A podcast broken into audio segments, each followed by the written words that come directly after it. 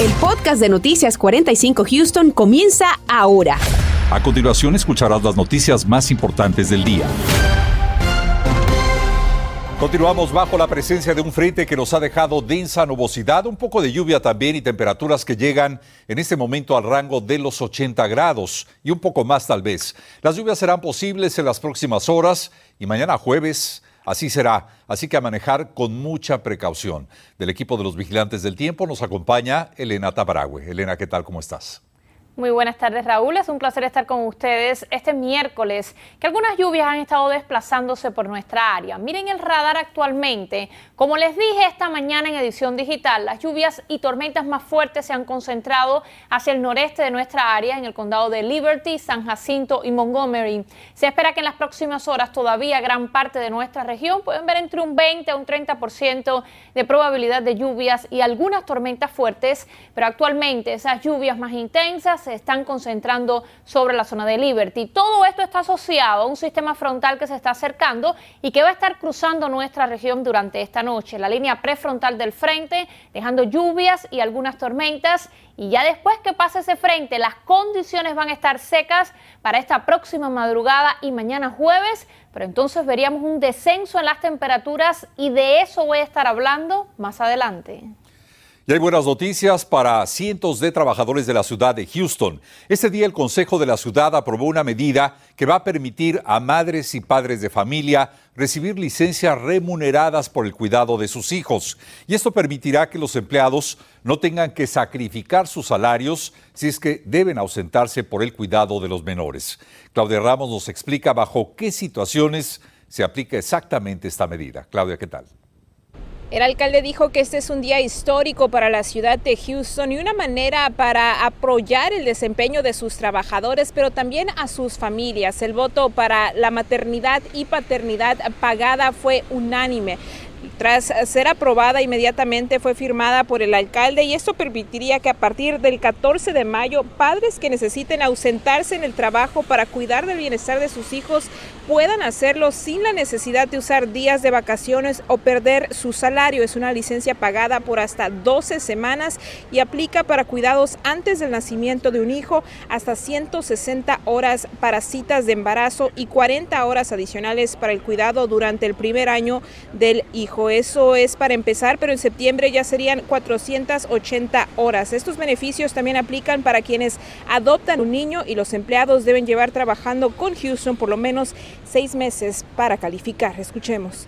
Esperamos que ahora el sector privado mire esto como una manera de hacer algo para el sector privado también que lo necesita. Hemos escuchado que mucha gente piensa que esto ya existe en el sector privado. Nosotros sabemos personalmente que esto no está pasando y le agradecemos a la alcaldía y a todos los que han trabajado en esto porque están empezando el camino hacia mejorías para todos los trabajadores en la ciudad de Houston. Y también se mencionó que estas licencias pagadas no tendrán ningún impacto en el presupuesto de la ciudad de Houston. Son buenas noticias para todos estos trabajadores. Desde el área central de Houston, Javier Ramos, Noticias, Univisión 45. Gracias, Claudia. Mientras tanto, el Consejo de la Ciudad de Houston analiza la problemática de las fianzas otorgadas a peligrosos criminales que pueden enfrentar en libertad sus procesos judiciales. Y esta situación, como usted sabe, ha generado que muchos delincuentes puestos en libertad bajo fianza sigan delinquiendo. Lamentablemente este día no se llegó a ningún acuerdo y la medida seguirá siendo discutida la próxima semana. Y por cierto, también hoy la mesa directiva de la Comisión de Fianza se reúne como cada mes y el tema es el hecho de que algunas compañías están aceptando menos del 10% de las fianzas para sustentar la libertad condicional de sus clientes. Familiares de víctimas exigen que se tomen cartas en este asunto de inmediato. Daisy Ríos nos explica más de este tema, difícil de entender en la Corte de Comisionados. ¿Qué tal, Raúl?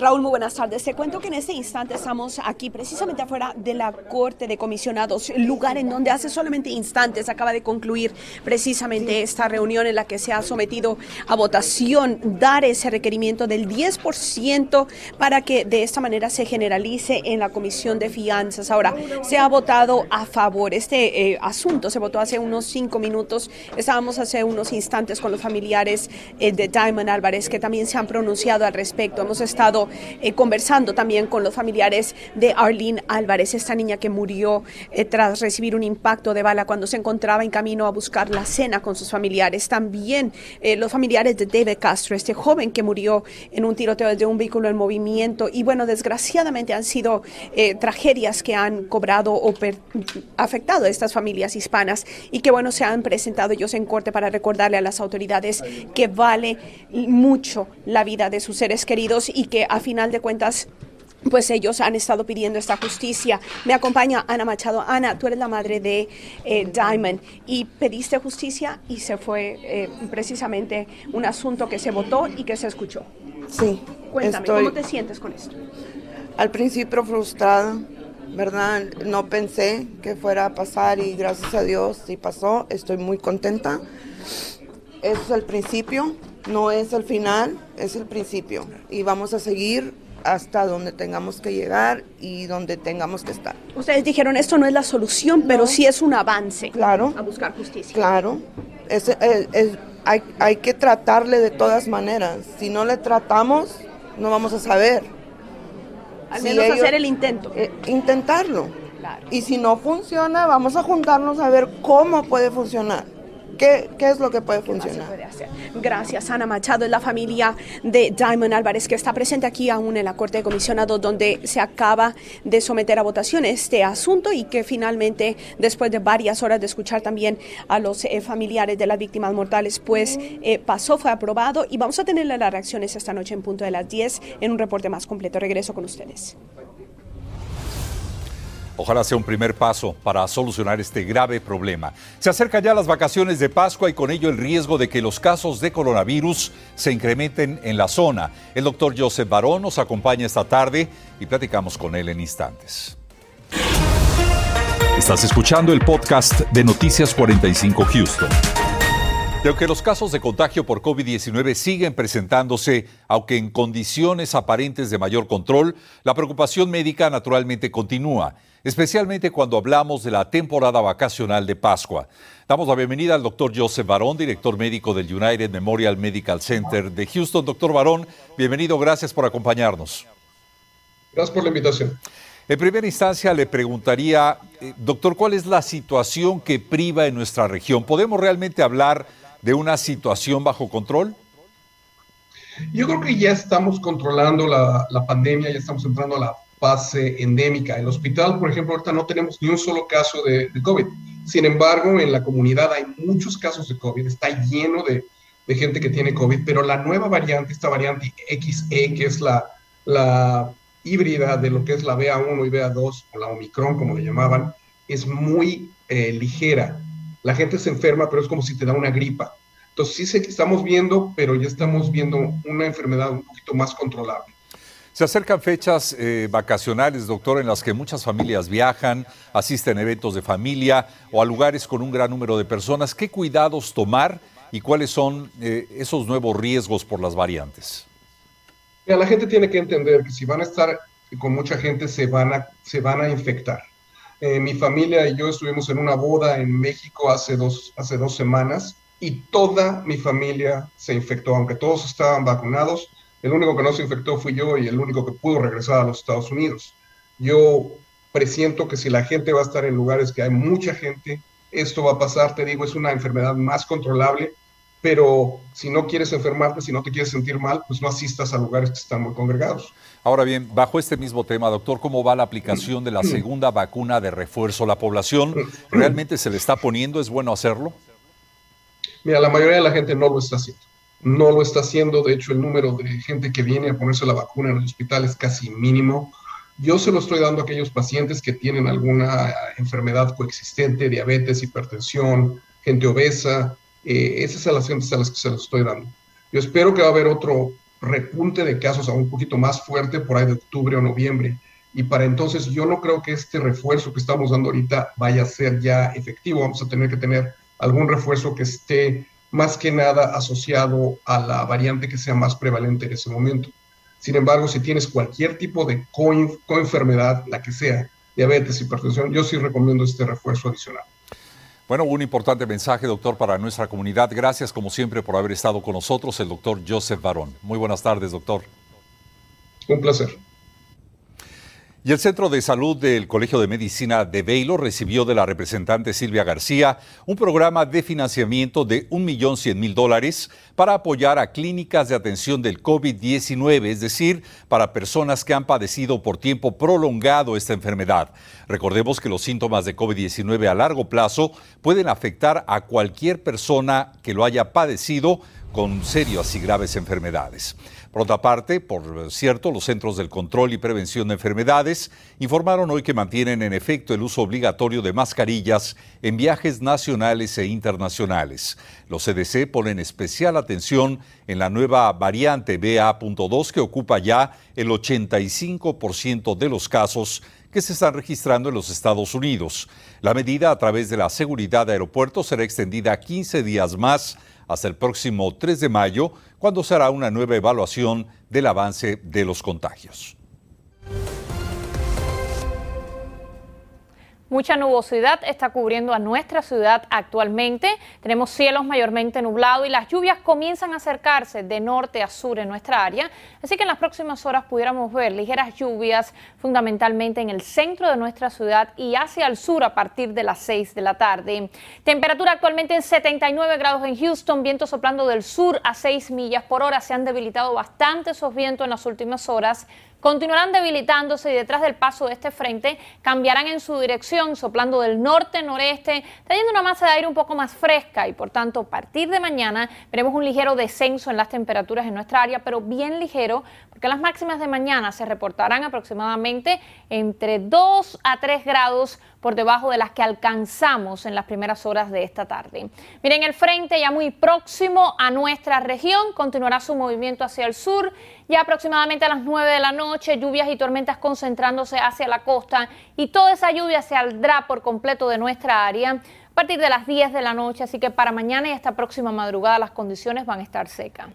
Aunque las probabilidades de tormentas severas están bien bajas ya a esta hora de la tarde, en las próximas 2 horas solamente mantengo entre un 20 a un 30%, hay que estar atentos y también informados porque algunas de las tormentas entre las 6 a las 9 de la noche serán capaces de dejar fuertes vientos y granizos, pequeños granizos en algunos de nuestros sectores hacia el noreste fundamentalmente de la ciudad de Houston. Esta próxima madrugada la temperatura va a estar bastante fresca, la mínima la estoy pronosticando entre 51 a 59 grados en la ciudad y en el aeropuerto internacional George Bush, mientras que en Katy pudiéramos ver 56 grados de mínima. Y mañana saldrá el sol nuevamente. Me encanta ese pronóstico del jueves. Yo prefiero las condiciones secas y el sol brillando, esas lluvias presentes en nuestra área. Para mañana va a estar brillando ese sol y las máximas llegando a los 81 grados en la ciudad de Houston. Gran parte del día hemos tenido altos niveles de polen asociado con árboles y maleza, pero esas lluvias que hemos visto en las primeras horas de la tarde y que pudiéramos tener hasta las 10 de la noche van a ser bastante buenas porque van a bajar los niveles de polen en nuestra región que están causando tantas alergias severas, alérgicos, asmáticos y personas con problemas respiratorios. Pero ya todos comienzan a hacer planes para el domingo de Pascua. ¿Qué se espera aquí en la ciudad de Houston? Y algunas recomendaciones que les tengo para el calor. Bueno, de todo eso voy a estar hablando en solo minutos. Nos veremos en instantes, Elena. Gracias. Y momentos de caos y tensión se viven en una de las principales puertas de entrada de México a los Estados Unidos. Y es que el gobernador de Texas, Greg Abbott, ordenó exhaustivas inspecciones a los camiones de carga comerciales provenientes de México a partir del lunes pasado. Esta medida provoca retrasos, también pérdidas millonarias a la economía, a decir de los afectados. La inspección se realiza en la frontera entre Far, Texas y Reynosa, Tamaulipas. Algunos camiones tardan 12 horas o más en poder cruzar esta frontera. Los comerciantes anuncian desabasto y pérdidas por esta medida. Ya se llevaron a cabo los servicios fúnebres de la oficial Jennifer Chávez, de 33 años de edad, y que perdiera la vida cuando fue atropellada por un conductor supuestamente ebrio. La oficial fue despedida por sus familiares, amigos y también compañeros de la corporación. Chávez, quien formó parte del cuerpo de oficiales del Precinto 7 desde el año 2020, deja en la orfandad a un pequeño de 4 años de edad. Descanse en paz, Jennifer Chávez.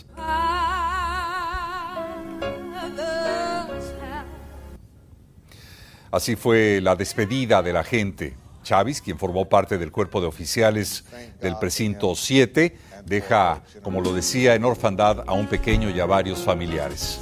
Descanse en paz. Y el Departamento de la Policía de la Ciudad de Houston actualiza su cifra de homicidios hasta el día de hoy, cifra que, por cierto, continúa en aumento diariamente. Hasta hoy miércoles se han registrado 125 homicidios, comparados con los 112 de la misma fecha, pero del año anterior. El porcentaje de aumento es del 12% en solo un año. Y un empleado de la escuela preparatoria Klein Collins fue despedido de inmediato tras recibir cargos por mostrar material nocivo a un menor de edad. La escuela forma parte del Distrito Escolar de Klein. Identificó al trabajador como Kevin Welchell, quien se desempeñó como maestro. El distrito afirma que no tolerará este tipo de comportamientos y que actuará con todas las medidas disciplinarias de rigor. Hasta el momento no se han ofrecido más detalles de este incidente. Y la policía de Houston investiga un intento de asalto registrado el pasado 6 de abril contra una mujer que fue sorprendida por un desconocido. Los hechos ocurrieron en la calle Herman Park Drive, cuando el delincuente la sorprendió mientras caminaba. Por fortuna, un testigo logró ahuyentar al hombre y la víctima se libró de este delito. El incidente está siendo investigado por la Unidad Especial de Víctimas y pide naturalmente la colaboración del público para compartir cualquier información del caso. Continuamos con el podcast de Noticias 45 Houston. Y como lo hemos informado, se acerca ya la fecha límite para la entrega de la Declaración Anual de Impuestos. Y hoy el portavoz del IRS habló con Univisión Houston sobre las penalidades que puede haber si usted no presenta a tiempo esta declaración. Escuchemos. Es mejor presentar la declaración a tiempo y pagar todo lo que se pueda para evitar sanciones. Una de las cosas que puede pasar es una multa por presentación tardía, que comienzan un 5% por cada mes de retraso en la declaración de impuestos hasta un máximo de un 25%. Recuerde que la fecha límite es el próximo 18 de abril y recuerde también que si usted no puede pagar en su totalidad el adeudo, puede llegar a un arreglo con la Oficina de Impuestos. Y por otra parte, atención para los residentes mexicanos en Houston. El Consulado General de México en esta ciudad anuncia que debido a la Semana Santa, sus instalaciones van a permanecer cerradas el jueves y viernes santo, esto es 14 y 15 de abril. El consulado reinicia sus actividades normales a partir del próximo lunes 18 de abril en sus horarios habituales. Para cualquier emergencia, puede comunicarse de inmediato al teléfono de atención 520-623-7874 o al Departamento de Protección del Consulado, que es el 713-857-6504. Y tras varios días de búsqueda, el sospechoso señalado por intento de secuestro en Pasadena ha sido localizado, ya está tras las rejas. Tendremos detalles sobre su arresto. Y también hablamos sobre las disparidades que existieron en el uso de la telemedicina durante la pandemia, sobre todo entre los hispanos, y cómo todo esto afectó a la hora de buscar servicios de cuidado médico. Esto y más en punto de las 10. Y este próximo domingo de Pascua disfrutaremos de cielo mayormente soleado y temperaturas bastante cálidas en la ciudad de Houston. Es importante que si usted va a hacer actividades al aire libre, salir con los niños, debe llevar un pomo de agua, jugos, mantenerlos bien hidratados, porque las máximas oscilarán el próximo domingo entre 87 a 90 grados en nuestra ciudad, Raúl. Así que van a ser temperaturas bien cálidas para los próximos días. Empezamos a sentir esas temperaturas de la antesala del verano, Elena. Exactamente. Y no ha llegado el verano. ¿Qué nos espera para julio y agosto? Prepárense. Exacto, que bueno, llegaremos a los 100 grados. A cuidarse. Así mismo. Gracias, Elena, y gracias a usted. Nos veremos esta noche en punto de las 10. Gracias por escuchar el podcast de Noticias 45 Houston. Puedes descubrir otros podcasts de Univision en la aplicación de Euforia o en univision.com/podcast.